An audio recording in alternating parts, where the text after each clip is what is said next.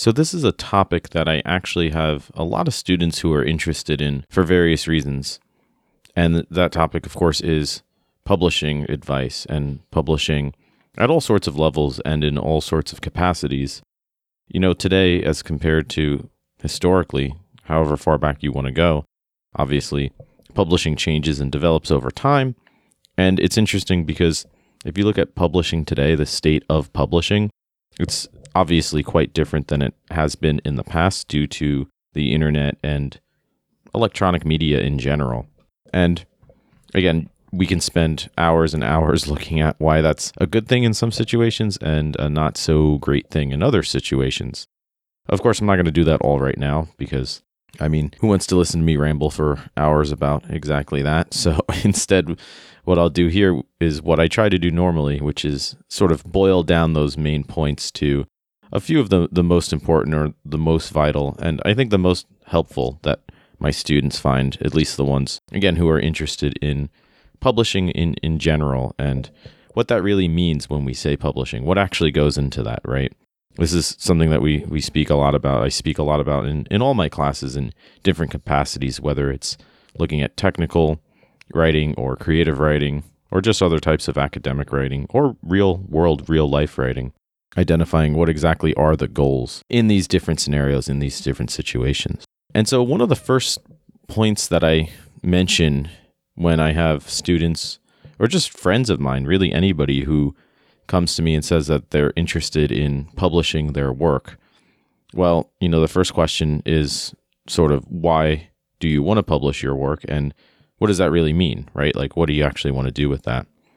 And one of the the first things I like to get out of the way with that is the fact that, you know, for myself and looking back on my own publishing career in terms of works that I have gotten published, I'm, I'm always reminded by the fact that I have still to this day, um, and I'm trying to think when I actually created these, but it was probably many years ago, uh, back in college, even when I first started submitting stories, particularly short stories, that sort of thing.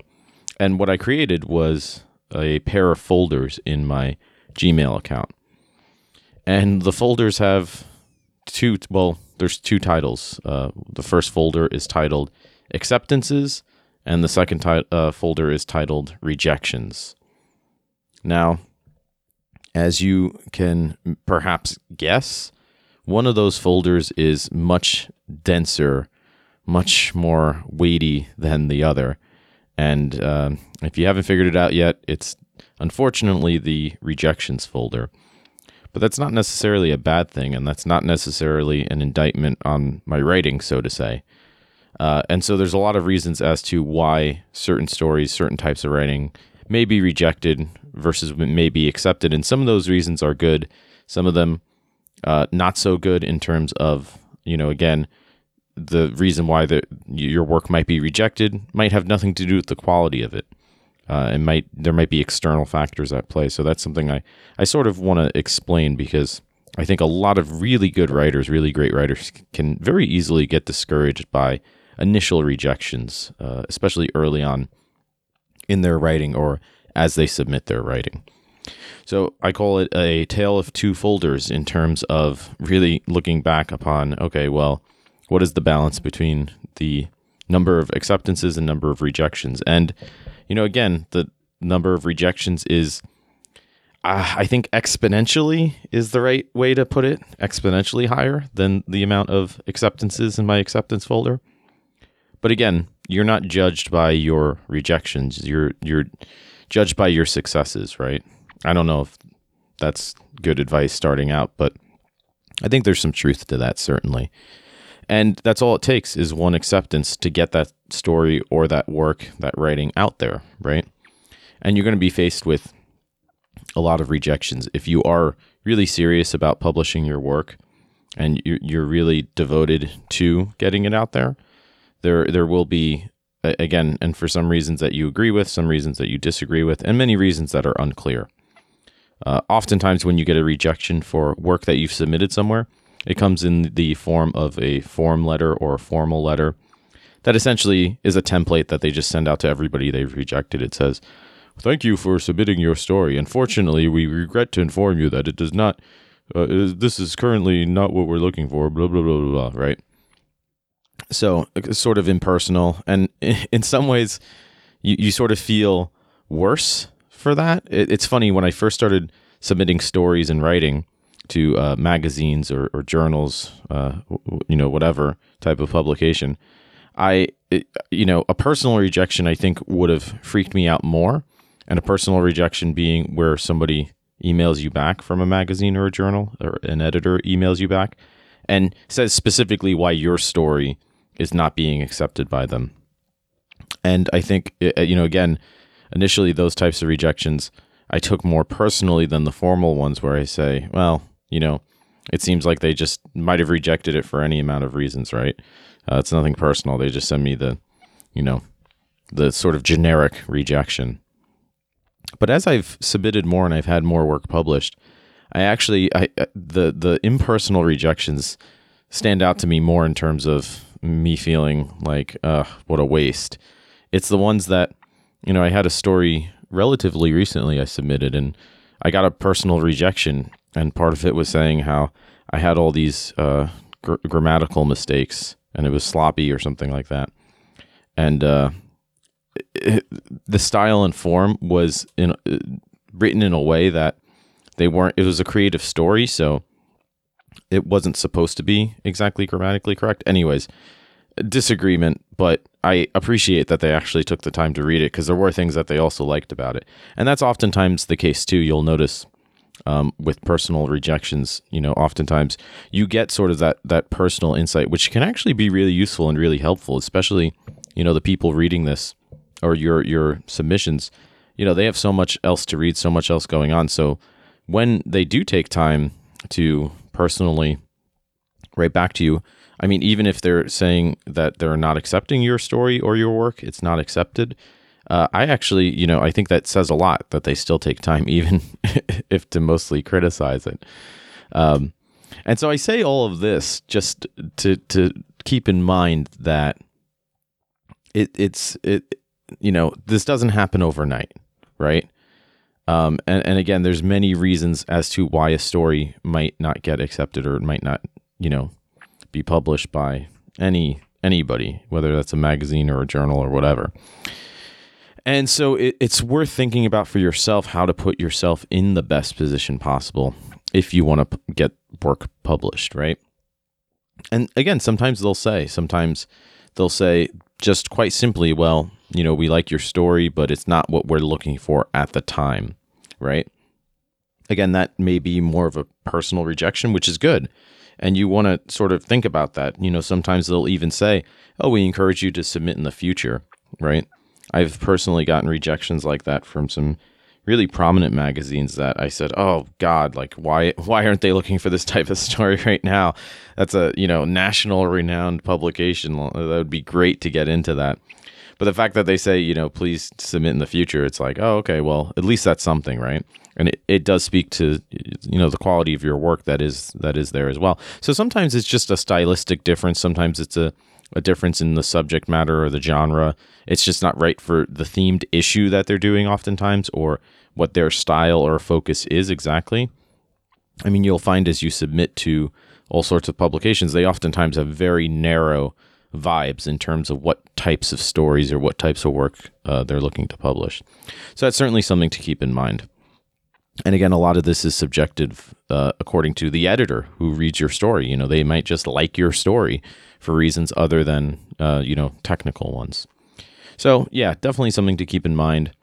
Uh, the other thing that uh, reason why stories or writing is often rejected, and this applies to creative works, you know, such as stories and poetry, as well as nonfiction like essays and articles, is again if you don't follow the, their guidelines. And this is actually a really important point that I mention pretty much at all levels of writing when you're submitting anything. And this includes job applications with cover letters, uh, applications for grad school programs, internships, and certainly published work. And more so than those previous um, areas that I just mentioned in terms of like jobs and professional development and, and schools, those will reject you if you don't follow their guidelines, but they don't tell you that necessarily. Um, and that's important to note, right? Because you got to think realistically. If, say, for example, you are on a hiring committee for a company and you have one position open and you get and this happens quite regularly you might get 100 applicants 200 applicants several hundred applic- applicants right? I mean how in the world are you going to sort through all of that? Oftentimes what they do whether through using software programs that look for certain keywords or certain elements to make sure that oh you actually took time to read our listing and read our job posting and actually look like somebody who we would want to work with who do have the applicable skills or again just take the time to read what we really do and write about how you feel as if you meet those expectations and those requirements.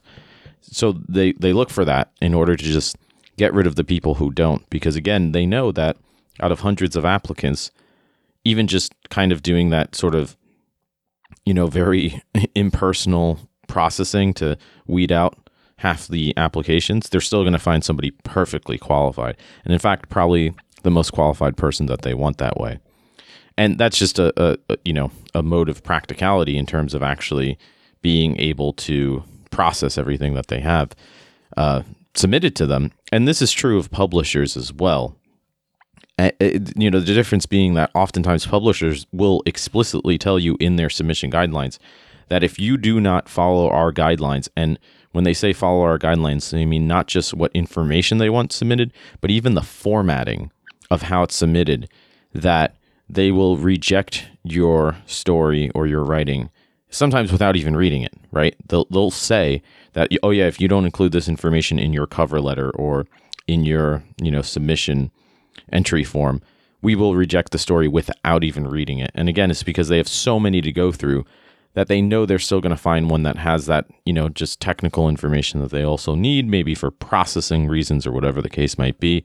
Again, it seems kind of stupid sometimes and unfair and arbitrary, but you know, I mean, think realistically in your own life when you're busy and don't have enough time to get work done.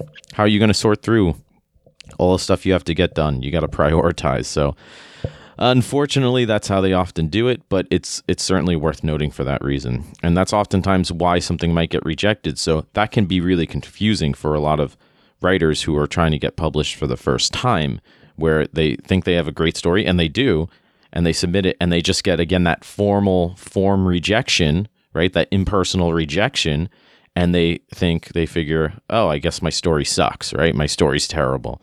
And it's like, "Well, no, your story again might be great, but they said in their guidelines, if you don't follow them exactly, we will reject this without reading it. Or they might not say that; they might just do it still. So certainly something to to bear in mind. I mean, take the time to really read what they want and how they want it ordered and structured.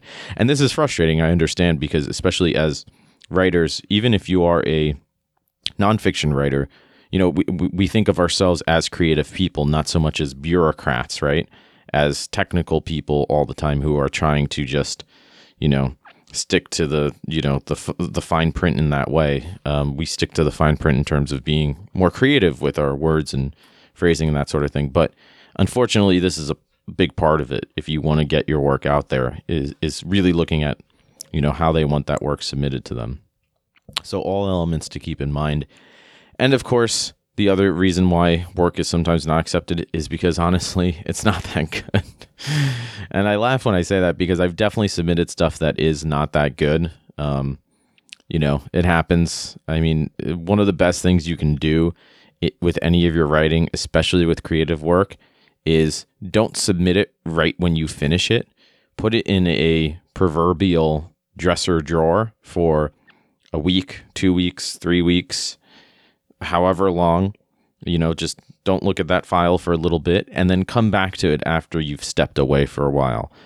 And I say this because I've definitely submitted stories where I say, "Oh, you know, I've been trying to finish this. I've been trying to get this done. Great, it's it's complete. Let me, you know, boom, the, look up all the publishers, all the magazines, all the journals and submit to all the ones that seem you know, relevant and would be interested in this, and I submit to like 20 of them, all the ones conceivably that would be interested in a story like that, and I I, I get rejections, or another thing that happens is you don't get responses. So they'll usually say when you can expect a response, but if they don't respond by a certain date that they say they will, typically means that they've rejected it. Anyways, so I've done that where I submit a story right away upon completing it. And, you know, I don't hear back or I get all rejections and I forget about the story for a month, two months, three months, however long. And then I come back to it and I notice that there's a grammatical error in the first line. and you think to yourself, how stupid am I that I somehow missed that? And I, I, you know, I don't know enough about the psychology itself. I haven't studied that myself, but I can sure as hell say from experience that part of what's happening there, I believe, is that you become desensitized to some of the nuances that you will otherwise notice once you've stepped away from something. So it's almost like, you know, being in a bad relationship where you don't notice all the flaws, all the things that are wrong, and other people around you can be like, you know, dude, this is, you know, this person is crazy. This person is terrible. This person is, uh, you know, out of their, whatever, right? Um, and you don't see it, right? You're blinded to it for whatever reasons because you're really attached to it because you're just so familiar with it. I mean, right? You can say the same thing about some of your writing. I mean, we're invested in our writing too, right? Uh, upon you know breaking up, you know, being away from that person maybe for a month, two months, three months, etc. All of a sudden, you look back and you say, "What was I thinking?" Right? Why? Why didn't I, you know, see that before?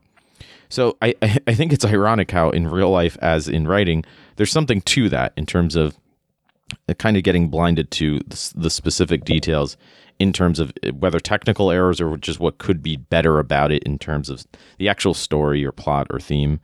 Um, again, I'm I'm using the example of creative work, creative writing, but this applies to nonfiction works too. If you're trying to write essays, uh, which I also do, nonfiction essays, um, articles, that sort of thing too. So certainly another point to keep in mind, I think, in terms of don't rush trying to publish work. Um, you know, unless of course it's time expedited, like it's a current topic or issue that needs to get out. You know, that's a different issue, but I think that's a that's a good point worth keeping in mind. And you know, lastly, in terms of how re- I, I feel weird like starting this talking about all the reasons why your stories will get rejected, but this is important to to clarify because you will get many more rejections as I have than you will get acceptances. And in fact, sometimes it's a combination of all of these factors or reasons. And I think one of the best pieces pieces of advice I got in grad school was by one of my professors who was a well, he is a nonfiction writer. I took a nonfiction writing class with him, and he he is specifically a biographer, and he's written really big name biographies of big name people. Um, to give you an example, he I think he wrote a uh, biography on Walt Disney. Um, he's been working on a Ted Kennedy biography, I think, for 10 years now or something like that. I mean, massive biographies. We're talking probably thousand page books, right? Uh, that he gets, uh, you know, advances on. Like they they pay him to go do research and go spend years to work on these projects, essentially, right? These mass projects. So this guy is about as legit as it gets. I mean, he's you know, you can put him in in the realm of you know these biographers who, you know, these are the people that you go to to write biographies. You know, major biographies about major world figures like Ted Kennedy, as an example, right? And one of the things that he told us in our class was that he established very early on how many rejections you're going to get. And the fact that he, he was telling us he was writing, I think it was an essay. Uh, I forget where he wound up getting it published, but he said, yeah, the amount of rejections he went through with that essay was even surprising to him. And I forget the exact number, but you know, even a 10 to 1 ratio of 10 rejections per one acceptance is pretty good. And I think it was something like that for the essay he was working on. I don't remember exactly, but again, and he, he made a point of this, this idea, this fact that he said, yeah, you know, I might, you know, make my living essentially writing these biographies and, you know, as a very established credentialed biographer, but I'm still going to get all these rejections just to get one acceptance I still have to do all the work of querying and writing those cover letters and submitting those stories and trying to find the right publications. So that work never necessarily ends, I, I believe, was essentially his point. And so what this really means is that there are two types of writers in terms of writers who get their work published. And, you know, quite simply, there are those who will keep going and get their work published and, and those who won't. And I, I will say that it is frustrating at times. Um, it is daunting at times. It's more or less outright depressing at times, right? I mean, nobody likes to be faced with rejection. And I know people, you know, particularly who, you know, have anxiety or, or they, they, they really do suffer from um, various issues related to depression and anxiety.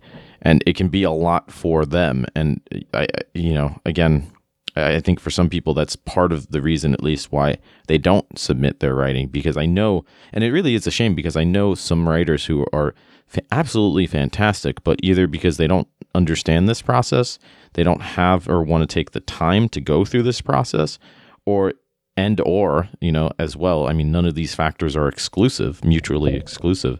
Um, they they you know don't want to deal with the constant rejection. And uh, you know I, I, think again we we have to emphasize this point because that is you know tough. If you're having a bad day and all of a sudden you check your email and it, oh look i got three more rejections today. It's it's rejection letter wednesday. Fantastic. Great. I guess you know i'll go eat shit and die now. Right?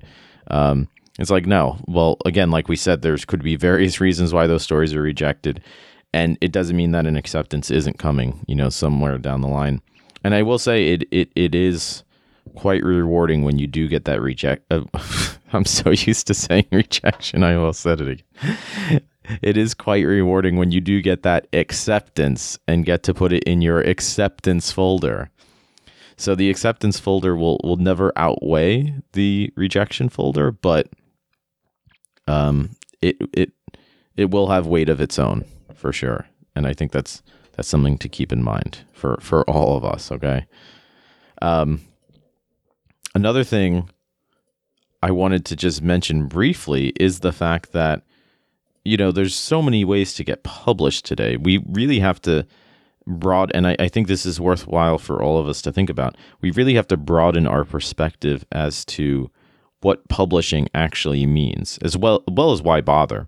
You know, one of my favorite pieces of, of advice I give for students um, is to never publish something that you're not proud of. And that does not by any means mean that it's perfect or it's the ultimate story or it's you know you know what I mean? Like I'm not saying oh you can only publish you know per- perfect work. Um, what I'm saying is don't half-ass it. Don't just publish something because you want to be published. You you want to be proud of the work that you put out. And in fact it's it's funny this came up I think last semester in my um, one of my uh, writing composition classes, one of the assignments we do is we analyze student articles from the school newspaper. And those are good articles to analyze because there's a lot, oftentimes, good in them in terms of persuasion and argument, but there's oftentimes opportunities to be a little more clear or be a little more elaborative or be a little more convincing to different types of audiences. That might be something we do an episode on moving forward because it's a really interesting topic uh, in terms of, you know, doing an analytical paper that's not so much just looking at like a perfect piece of work, right? And I, I had a student, I think it was last semester, who she said that she felt bad because she was making all these, you know, criticisms of this story. And I said, well, this is a good thing because if, especially if you agree with the point, these are elements that you would want to focus on yourself to make your own argument stronger, right? And I said, you know, as well. I mean, if you feel bad that the, you feel as if this person didn't put out their best work in terms of quality, well, you know, you're allowed to point point out the flaws. Like, you know, people should be putting out the best work that they can. And again, that's not to like mock it or anything or to uh, you know, like really, you know, be negative about it, but to point out what is objectively could be stronger about it. That's that's that's fine. So I feel bad using that as an example because I'm not saying again as if that person wasn't putting out their best work, but they were uh, they were. I think my student was feeling bad as if, well, you know, that person might feel bad if people judge their work negatively. And my point was, well, you know, they shouldn't if it's their best work. You know, if they're if they're putting out work that they agree with and they're proud of, then you know they shouldn't feel negative. People criticize it. People criticize stuff I write all the time, um, and that's fine if I'm you know proud and happy with what I've done, right? Even if there are errors. I mean, we all make mistakes, realistically. Um, but that's that's you know sort of the sort of the point there is that especially if it's any issue or topic that is divisive or there is uh, there are a lot of alternate viewpoints on you know people are going to have disagreements and and that's you know that's fine as long as you put your best work out there. So my, my, my point with that is you know always always be be proud of what you do. Again it's not expected to be perfect i don't think. Um, perfect is kind of a made up term anyways in terms of writing. That's something we'll talk about in the future definitely but just one thing to keep in mind i think in terms of when you feel like you're ready to publish certain work and as well, as I was saying earlier, you know, there's so many ways to get published today, and it's kind of it's kind of good, I think, because there there's opportunities that are traditional as well as n- sort of new and and ever emerging. And you know, this came up actually the other day in class, which is why I wanted to do an episode on this this idea that somebody was talking about the, the we were talking about the history of publishing and the printing press and I mean, it, it's really interesting to think about the fact that we essentially are living in a time where we have a modern printing press innovation.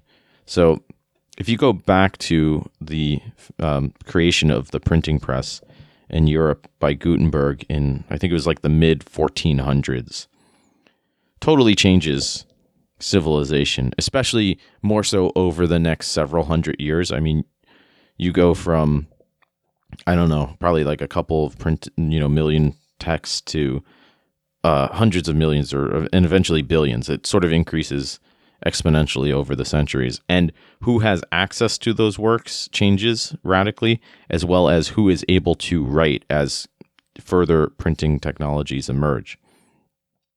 And this, again, this changes not just the amount of writing that is done, but the types of writing too. I mean, this is where, you know, eventually you get newspapers, right?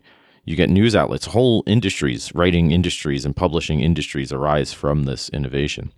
So, game changing in that sense. And today, what we have is almost as revolutionary of a technology, and arguably much more so, which is the internet.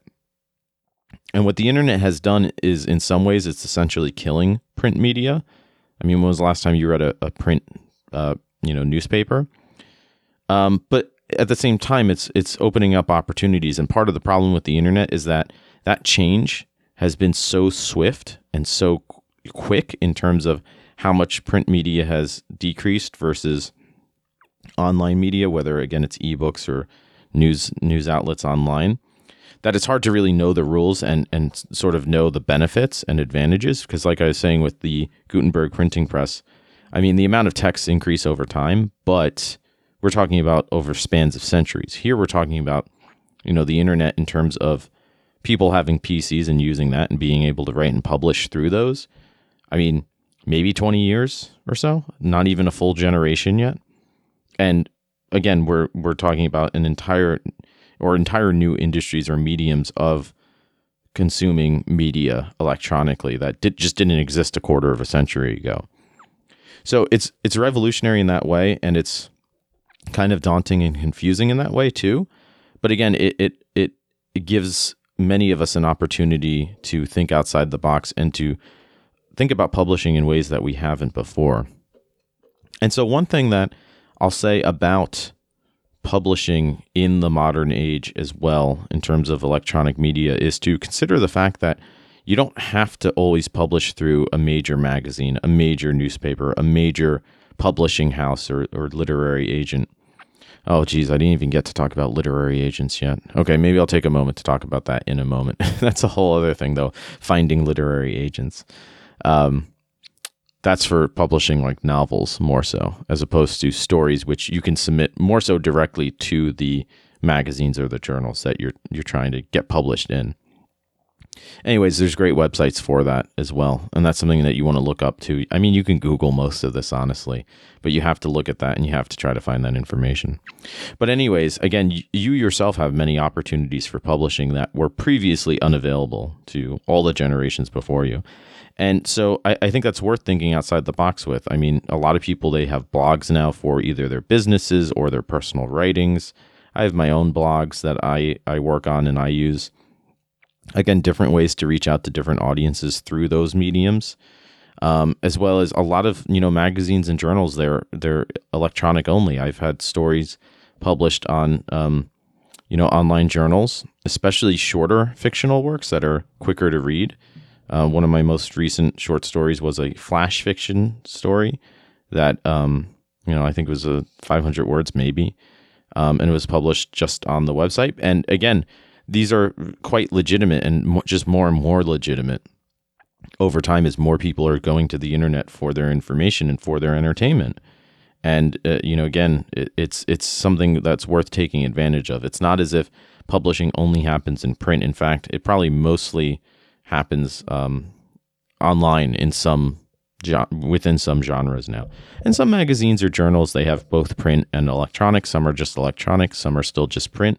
Some they um, have only some stories in the print, and they have many more, uh, both online um, or on their website. They have both the printed stories from their printed journals and magazines, as well as additional stories. So it depends. It's always different from publisher to publisher or publication to publication. So certainly something to think about. I, I think in terms of like what other opportunities that you have you know, again, in terms of actually finding these magazines and journals, yeah, I really do think we could do a whole episode on that.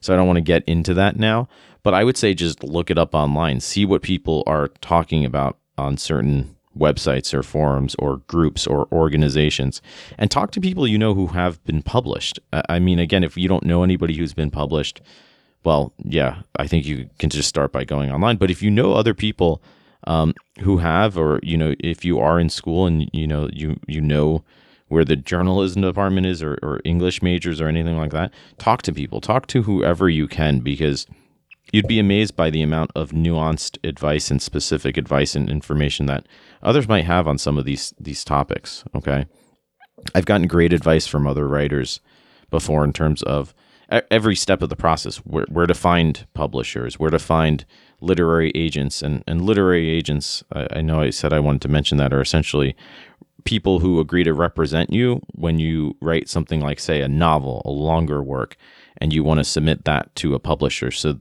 they take your work to a publisher. So you have to convince them essentially apply to them to say oh yeah here's my story it's great read some of it and if they like it, they then try to find a, a publisher. So they're kind of like a middleman, and they're necessary to get most novels published um, or longer works like that. But for shorter works like short stories, poems, that sort of thing, you can submit just directly to the magazine or journals just by going to their, their websites, or again by you know just looking up. Uh, there's all sorts of different websites that allow you to search for different types of magazines and journals and that sort of stuff.